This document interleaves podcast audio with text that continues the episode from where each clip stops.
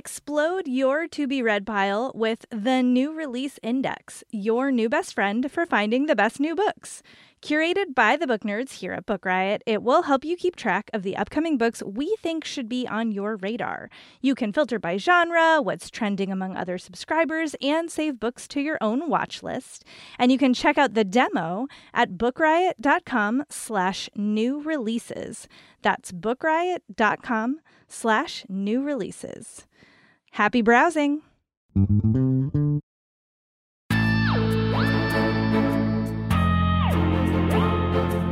Welcome to SFF Yeah, a podcast dedicated to all things science fiction and fantasy. This is episode 131, and we are recording on June 9th. I'm Jenn Northington. I'm here with Sharifah Williams, and we're going to talk about some favorite recent under the radar science fiction and fantasy reads. Yes, we are. I was very excited to talk about some of these books, and I kind of put mine in the parameters of like the last few years, the last couple of years, I guess. Yeah, So- I did the same. I Yeah. did the same. Especially because I haven't like discovered which are the under the radar books of this year yet. Like it's I too soon know. to tell Yeah, if they're that's under the radar. Um, We're like, we we're won't know until. Right, exactly. Like, am I predicting that this is not going to get what it should? I know. don't that seems a little rude. it does seem rude. It does seem rude. So yeah, it's much easier to look backwards a little bit, be like, okay, where why is nobody talking about this book? Like why does this not have enough like Goodreads ratings or whatever, you know, the criteria is. Yes, yes. So I'm excited to hopefully get people to read some of these books that we are both jazzed about and that more people need to read. Yes, more eyeballs for the books. Yes. That's what, we're going for. It was actually really funny because I had to double check the last time we did Under the Radar Reads because I found myself wanting to pick a book that I had already picked. I know. Um, but we'll talk about that. we'll talk about that more in the bottom half of this show. All right. Well, before we get into our news segment, let us hear from a sponsor. Explode your to be read pile with the new release index, your new best friend for finding the best new books. Curated by the book nerds here at Book Riot, it will help you keep track of the upcoming books we think should be on your radar.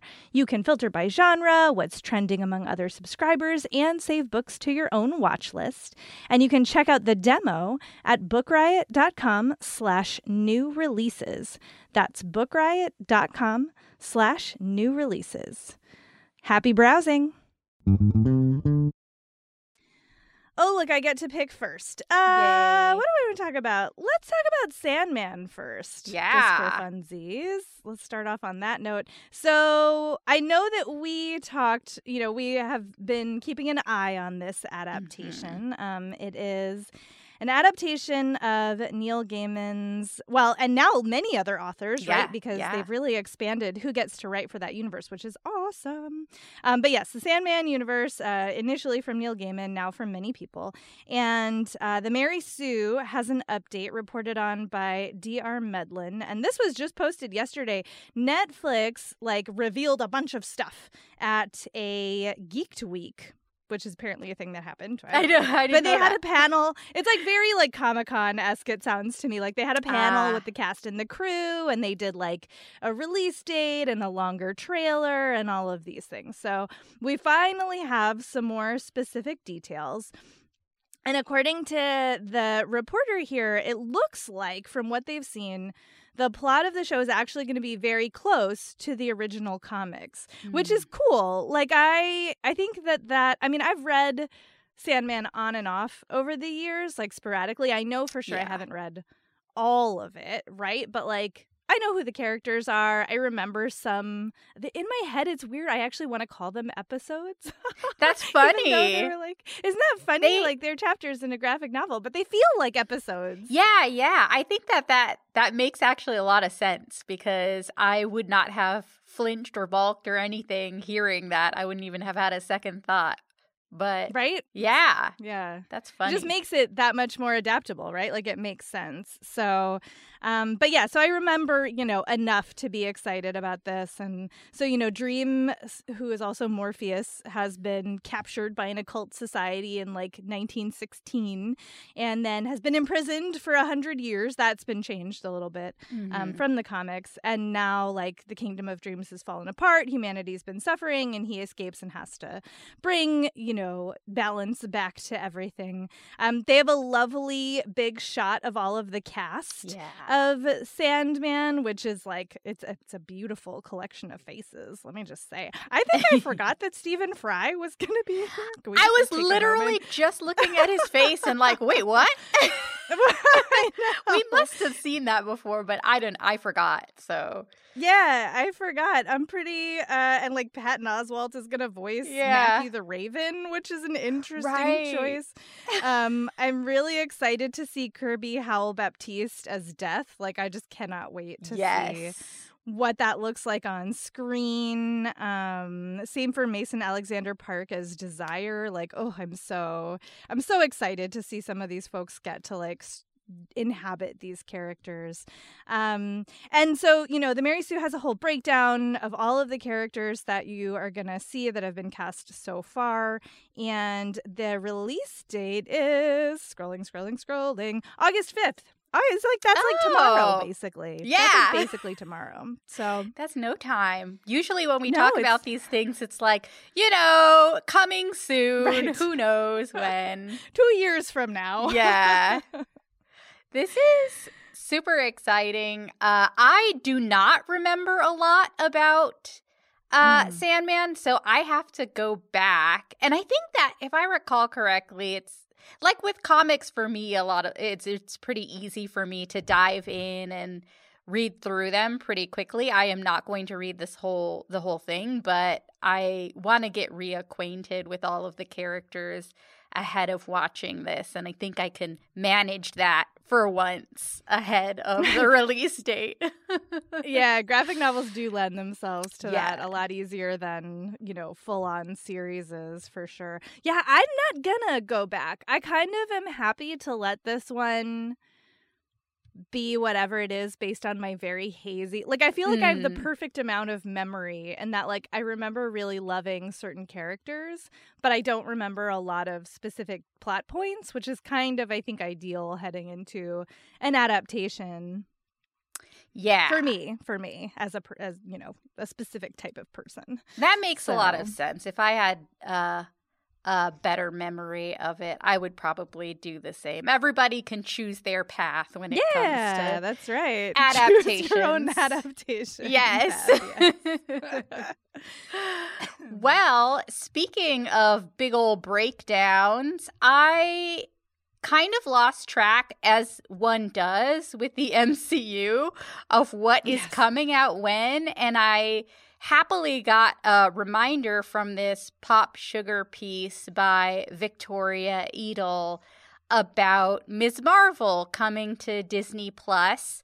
Uh, actually, the first episode, I guess, was just released yesterday. Yeah. So, and I mm-hmm. haven't watched it yet. And I did try to avoid any like initial reviews because I, I don't want it to change my you know what how mm. i feel hmm. going into the show in any sort of way but i was really excited to catch up on the whole series which is a six episode series so it's pretty uh quick and um i kind of like that with series to be honest like i like to get uh the flavor of something and i do hope that there's no news yet of season two but i really hope it gets one uh, even though I haven't watched it yet. I'm saying that anyway. but this has like Pop Sugar has this whole breakdown of sort of, you know, the basics of what you need to know or what you might want to know ahead of going in into the Ms. Marvel series, which features Kamala Khan and Iman Vellani is playing Kamala Khan, and I just watched the trailer, and it is so fun and mm. so uh, wonderfully designed, like the sets and everything for a lot of these uh, Marvel movies tend to be really curated and very stylized. And you can definitely mm. see that on full display in this trailer. And recently, I guess they released a whole series of posters for the series, which also has that very stylized sort of comic book, but uh, I guess retro, I'll say, mm, look to it, mm. which I love. Mm.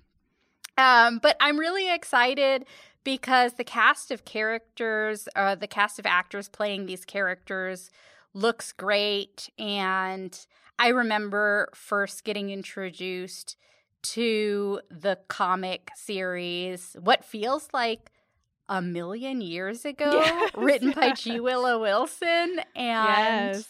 Drawn by Adrian Alphona. Yeah, Adrian Alphona and uh, let's see, Sana Amanat and Stephen Wacker and mm-hmm. Jamie McKelvie. Uh, so I remember just falling in love with the comics and the character, and I have been watching a lot of these Marvel series. So this is particularly exciting for me. You know, um, Kamala Khan is a Pakistani American Muslim character, and I grew up in a Muslim household, so it's really cool to see that representation in the comics and on the screen. Mm-hmm. And yeah, I'm really excited.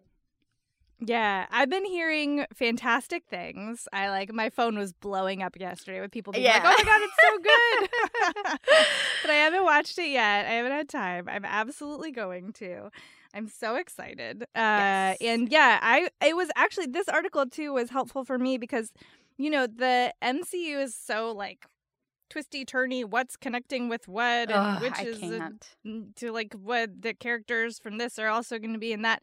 And this sort of broke down like okay so you know this is, you know, Iman Vellani is playing Kamala in the Marvels as well, which is going to be the movie, you know, that um, is connected to Captain Marvel, and uh, it like sort of explains, you know, yeah. how it all fits together, which I appreciated for sure because I cannot keep track. There's too much. It's just too much. I can't. Uh, and yeah, I, am really, I am really jazzed to watch this. I've been, I actually canceled our Disney Plus subscription a few months ago. I think I mentioned. Oh right. this is what's this and Moon Knight. I've been waiting for this to come out so that I can renew it for just long enough to watch this and Moon Knight and cancel it again. Is my plan. that is a good plan. I mean, I just started watching Moon Knight recently, and it is very entertaining. I will say so. That's far. what I hear. Yeah, super hear, entertaining.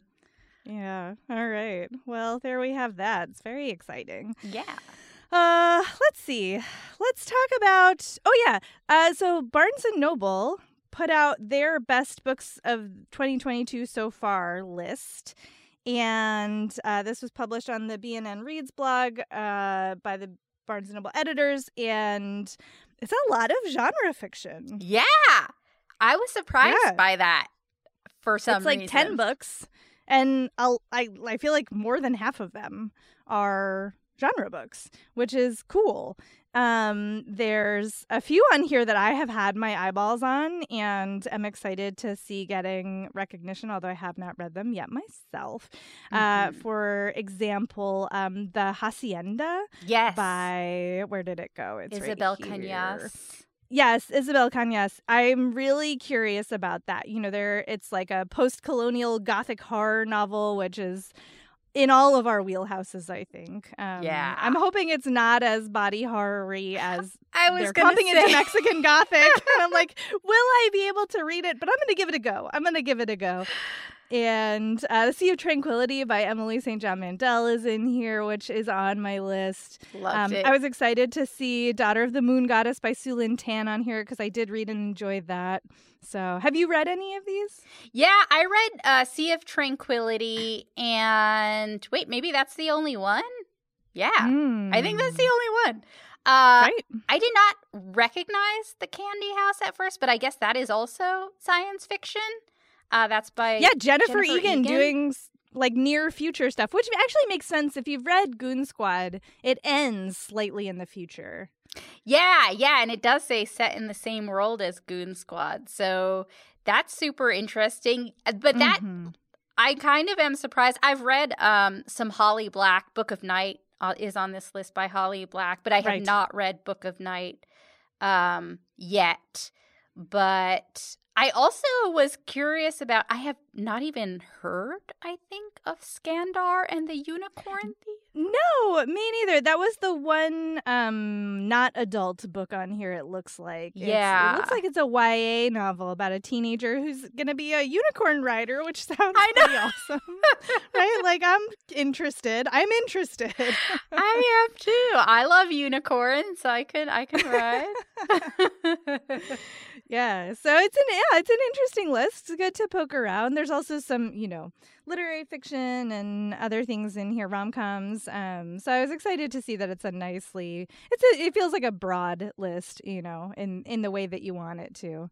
Yeah, yeah. I was pleased with the SFF rep. So yeah, uh, yeah. as somebody biased as I am would be. indeed, indeed.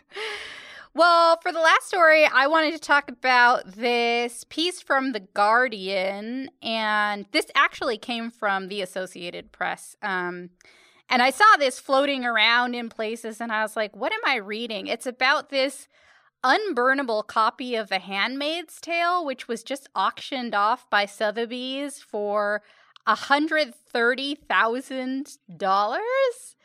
Which I was like, what is and I immediately intonation on that was great. Yeah. I was like, okay, yes, of course. There's all sorts of news. I'm sure a lot of people listening know about all sorts of news about book bans and things that are happening around uh, the U.S. Very upsetting stories. Um, and I it sounds like this auction was set up specifically so that the proceeds could go to PEN America, which does advocate for free expression worldwide.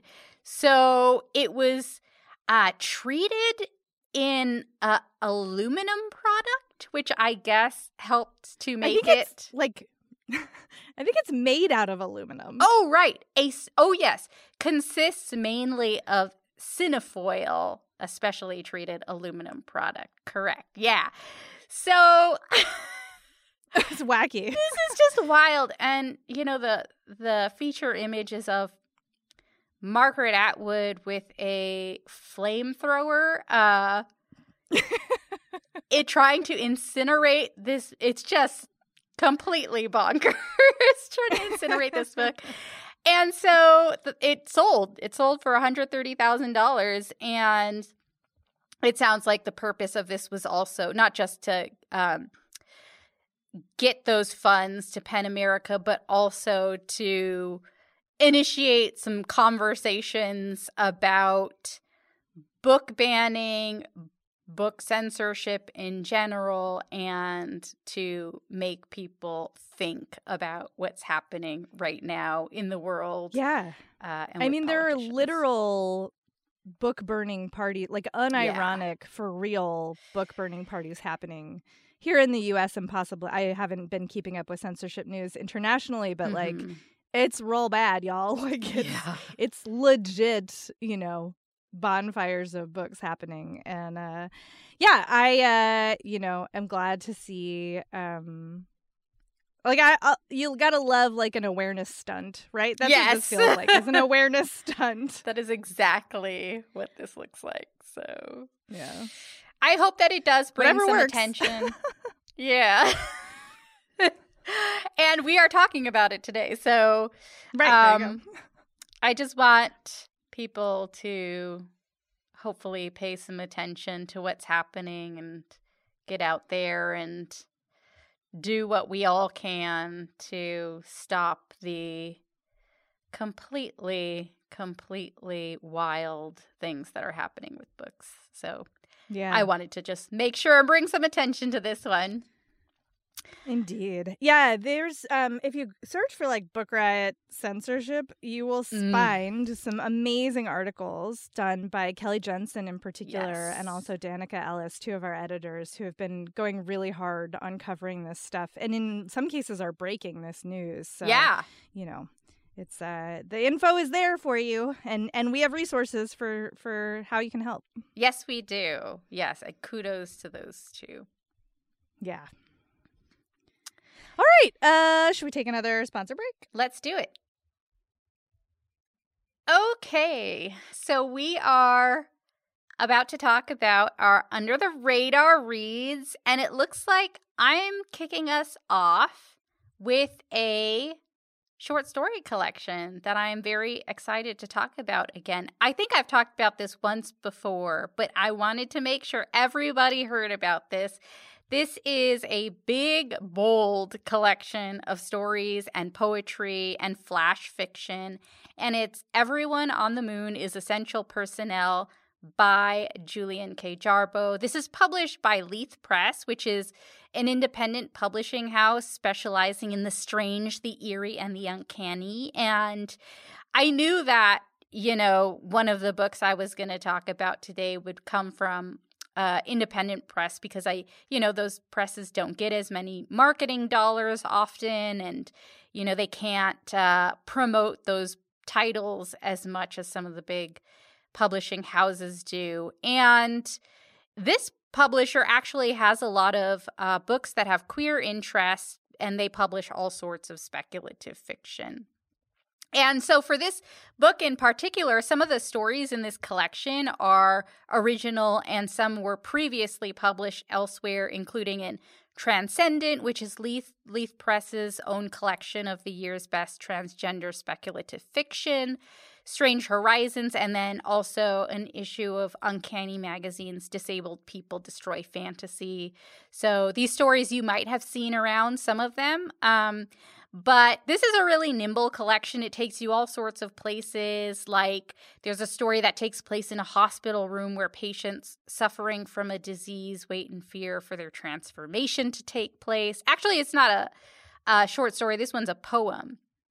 Um, and then there's a story called uh, "The Thing in Us We Fear Just Wants Our Love." Um, that was actually the poem. And then there's one story where there's an office where an employee is reduced down to nothing by capitalism. It is basically feels like the story of a widget, which is it's very strange and very fitting for this collection.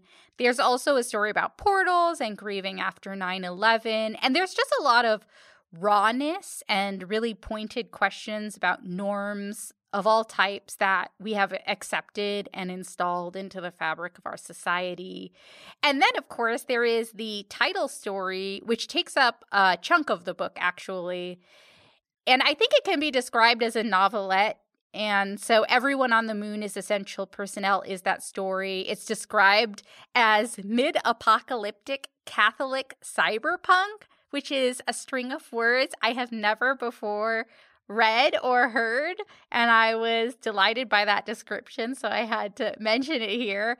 And in this story, uh, the moon has been colonized, and there's this mega company, like think Amazon. So this mega company set up there, and they're hiring. And the thing about them is that their employment practices are really exploitative and riddled with human rights violations. So it feels like kind of a death sentence to be sent up to the moon. But then we have this main character, Sebastian, who's like, yeah, I think my best route for a future is through, you know, landing a job on the moon. And meanwhile, he has this other difficulty where he's keeping it secret that he has romantic feelings for his close friend, Jonathan. So we follow Sebastian as he goes through the motions of applying for this position. And we also meet his sister, Laura, who is really ruthlessly fat shamed by their mom and is looking for a way out. And then we have, of course, Jonathan, who's this sort of cool, calm, collected character. You can see the charisma that uh, makes Sebastian really interested in him. And then there's their friend Kiro, who has a robotic arm with a Furby for a hand, which was super what? Uh, super unusual. There's all sorts of like nostalgic tchotchke references in this one that I think a lot of readers will probably remember a lot of these tchotchkes and things. So it's the near future. So you have elements that are used in unusual ways from the recent past for us. So and it is a satire. It's a, sant- a satire that's sort of lampooning a lot of contemporary norms and institutions. Um, the whole collection has that same sort of through line in it, which I really appreciated and thought was very interesting. And overall, it was just a really intimate, experimental, and sometimes brutal, like brutally funny in a wry, dry sort of way, brutally honest, and just brutally brutal collection. So, that in mind, there are content warnings for dysmorphia, self harm, fat shaming, ableism, child abuse, and there is, sorry, Jen, body horror in this collection. uh, can't avoid it for some reason nope, with my it's everywhere. uh, but yeah, the the stories take on some tragic and hard topics, but it's it's just really new and different. And uh, Jarboe actually describes the t- the title story as a misfit story, and I think you can use that that uh, sentiment to describe the whole collection, just misfit stories. And I really loved how it pushed the boundaries. So again, that was "Everyone on the Moon is Essential Personnel" by Julian K. Jarboe. Yeah, it's interesting, Sharifah, because I think we ended up going in sort of similar directions. Like I also have an independent press short story collection. Um, oh. Um, and both of my books really are pretty dark. And I, I actually was thinking about this as I was getting ready to record. I was like, is this is, is this actually like I was second guessing myself. I was like, uh, because Oh. it feels really hard in a in one way to recommend difficult dark topic books right now because Mhm. right the world we're living in for so many reasons is a really hard difficult world to live in Yes. and i know that like i have to be really careful about what i read because you know doom scrolling doesn't just happen in on my feeds it also happens in my brain Yep. and you got to be careful you know to give yourself those moments of like hope and um lightness right to to get you through the dark parts. But also i wonder if in a certain way that's why these picks are under the radar is because it is hard to pitch a dark book right now to people who don't a lot of some people i think maybe a smaller group of people know that they're looking for catharsis and they actively are seeking them out but i don't think that's the majority of people is my impression anyway Yeah. um, but i think these books are so important because they help us to like practice dealing with darkness right like when you read a book that tackles these kinds of subjects it gives you a place that's you know can be pretty safe to work through your response to those dark events and dark themes and then you know your brain has like a little bit more uh, muscle memory for dealing Mhm. with it in the real world is is you know a thing that I've experienced and I've seen other people talk about. Um, so I think like it's important to be mindful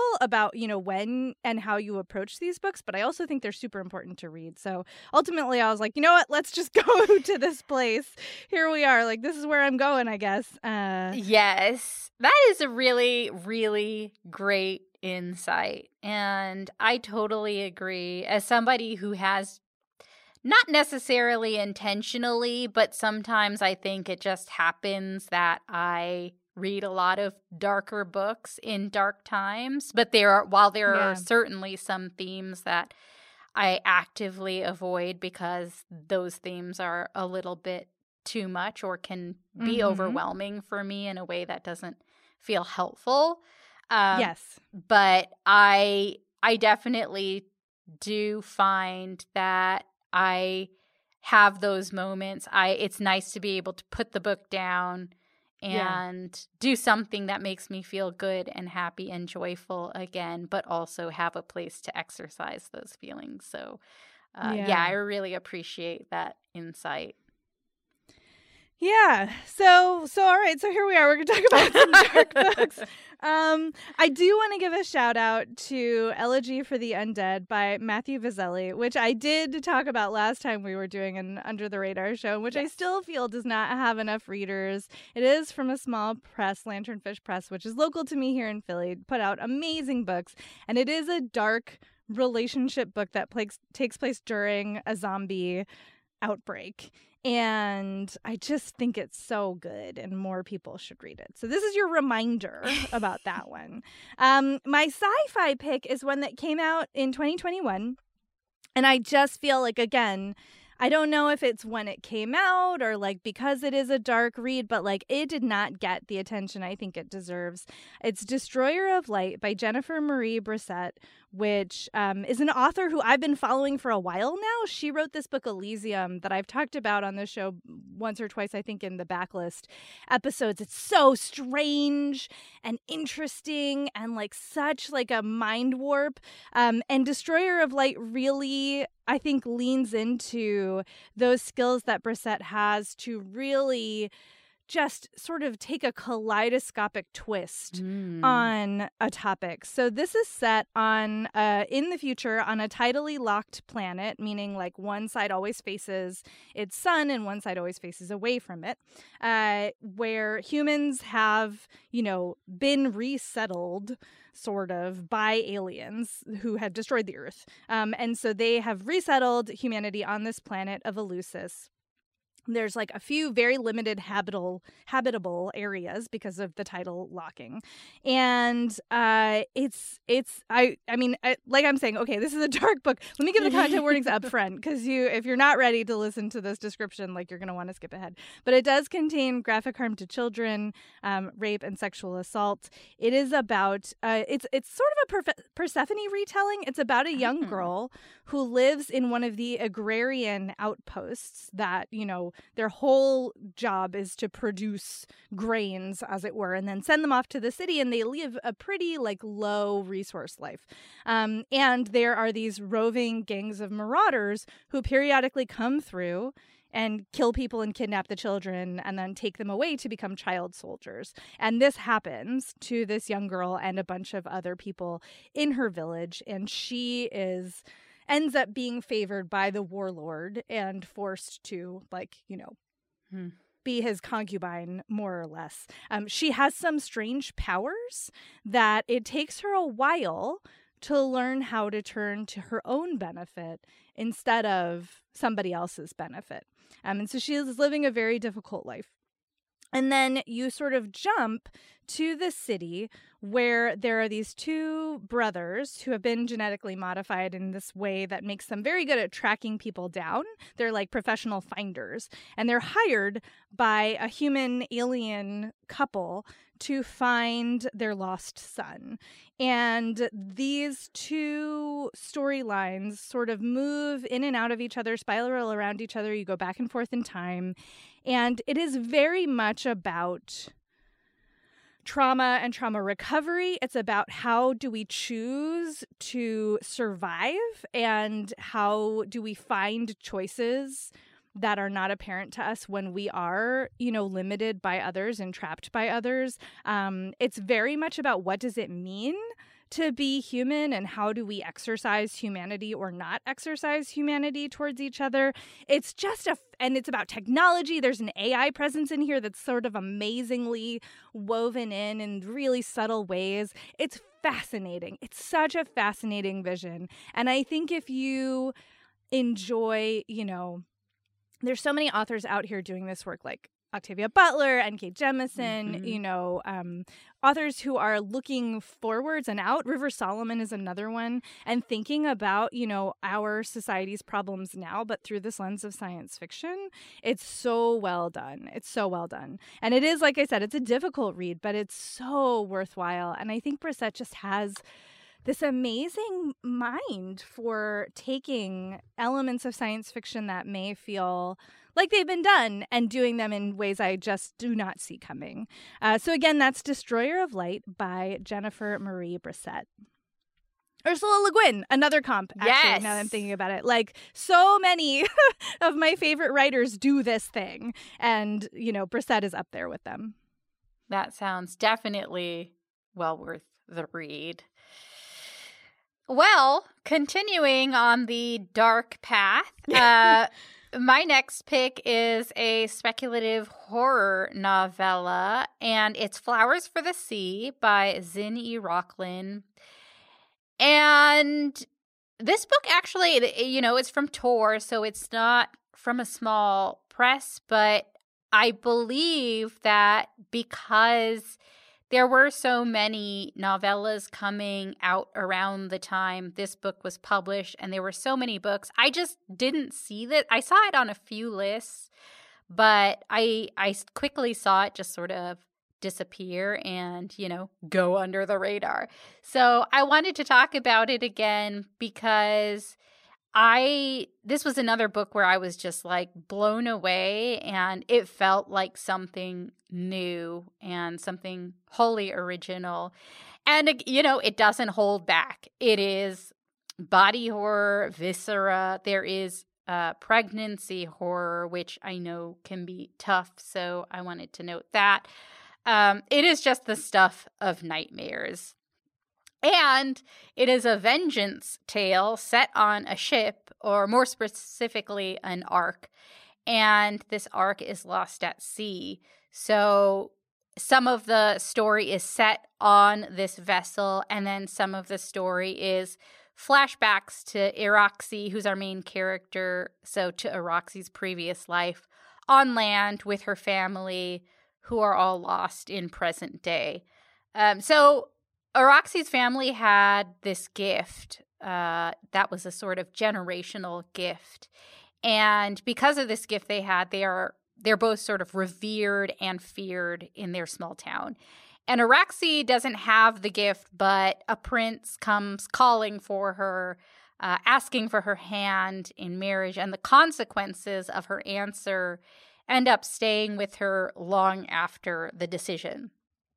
And then when we're on the ship, Iraxi is pregnant and she's not a happy mother to be, uh, but she's the only one on this ship who seems to be able to carry a baby to term. And there's a lot of resentment that's swirling around Iraxi's pregnancy from Iraxi herself to also some of the people aboard the ship. And Iraxi and the others are trapped on this ship. They're in this terrible fearscape of sea monsters uh, they have to hide from in the belly of the ship. And they have dwindling resources. They have some children exhibiting these strange and eerie characteristics. And then there's this power be- imbalance between Iraxi and another shipmate who uh, holds everyone in his sway, and that further complicates her already very complicated, unhappy life. And you know, it's a it's a short story. It's very short. You get through it quickly, but the whole thing is like fueled and charged with anger and is also written so beautifully. Um and I thought that that was that was kind of the interesting part for me too. It there's this juxtaposition of this really lyrical, beautiful, almost poetic prose style. And then you have the story itself, which has some truly ugly and stomach churning moments. It's just there are some hard to read moments, but you you're carried by this beautiful um, style of writing. So the experience was very unique. I could not put the book down. I had to find out what happened to Iraxi and everybody and where her anchor and her need for vengeance was going to take all of them. And the ending was everything to me. And so I'm not going to give anything away, but it was it was incredible. It was satisfying. So yeah, if you can get past the body horror and um you know all of the parts of this book that does make it a horror novella, you should definitely check out Flowers for the Sea. Again, that's by Zin E. Rocklin. Awesome. So, yeah, I have a short story collection from Small Beer Press, who do yes. fantastic work always and forever. Uh, it is Reconstruction Stories by Alaya Dawn Johnson, who is a writer whose career I have been happily following for some time now. And this collection is such a punch. I mean, whew, like it from the opening story right on through it is putting you on notice. Like this is you're gonna go some places here and you're not going to be able to look away. Um, I will give content warnings at the top again. There are unwanted pregnancy and abortion access issues. There's harm to women and children. Um, slavery is a theme in several of the stories. Racism. There's body horror. There's actually one story Ooh. that I had to stop reading because I I was mostly reading this book on my lunch breaks, and oh, I was wow. like, okay, well, I just can't read this story until I'm in a different place, both emotionally and not trying to eat. So I, there's one story in here I still haven't read, but I read enough of it to be like I can't keep going. Um, but it's a it's an amazing collection the title or excuse me yeah the title story is actually the last story in the collection. It is the longest one. I think it's a novelette perhaps. Um, it's it is called reconstruction. It takes place as you might guess during uh, the end of the civil war in the united states. Um, you are following a black woman who is a laundress and she was freed by the Emancipation Proclamation and is now following a regiment of black soldiers um, who are working on taking down, you know, the South, um, one battle at a time. And it is. Woo! Mm. It's it's a lot. It's a lot, y'all. It's really really good. It is that character. She is so Sally is so angry, justifiably angry, but there's actually sort of one of the through lines of that story is this breakdown of the different kinds of anger and what they do to you and why you cling to them mm. um, and how they affect you and and how you move through the world through these different forms of anger it's so insightful and perceptive and so visceral and present Whew, it's it's really it's really something. And then the first story, like I said, is such a punch. Um, it's called A Guide to the Fruits of Hawaii, and it imagines a world, sort of our time, in which vampires are in charge and have enslaved humanity and put them in camps and are, you know, breeding them as a food supply. And our main character in that story is an overseer who is a human working for the vampires. So it's about coercion and collaboration. What does it mean to survive? What does it mean to try to carve out enough power to do the good that you can while knowing that you are perpetuating harm it's really oh. it's so intense. It's beautifully written. It's a it's again these stories are not easy um, and they're not supposed to be and i think that johnson is doing so much in here. Uh, there's a huge range of what speculative elements she's using between each stories and the tones shift a lot the settings shift i mean there's not any story that i would be like oh that one was just like this one no each one is very different set in a completely different time and place and they're so good. She's such a good short story. I mean, she's also an excellent novelist, but like you really feel the power of her short fiction in this collection. And there's a really interesting uh, author note at the end about you know where these stories came from and what her career has been like because they do come from different moments in her career. So I encourage you to pick it up and read the whole thing. uh, but but know that one of them in particular is going to don't eat during oh, reading boy. this collection in general. Like don't don't do it. Uh, but it's just fantastic. And again, that's Reconstruction Stories by Alaya Dawn Johnson. Wow. What a set of books. Yeah, no doubt. We we went down the the rabbit hole here, but uh, you know, pick them up when you're ready. yeah. Yes, absolutely. All right. Well, that's our show. Uh, SFF Yeah is sound edited by Caitlin Brame, and we really appreciate her helping make us sound great each and every episode. If you need even more book recommendations, including more under the radar Rex, check out bookriot.com. You can find our other podcasts at bookriot.com slash listen.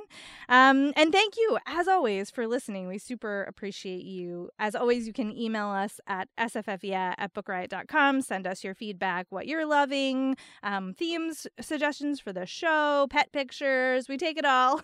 uh, and if you feel like reviewing us on Apple Podcasts or Spotify or Podchaser, we also super appreciate that.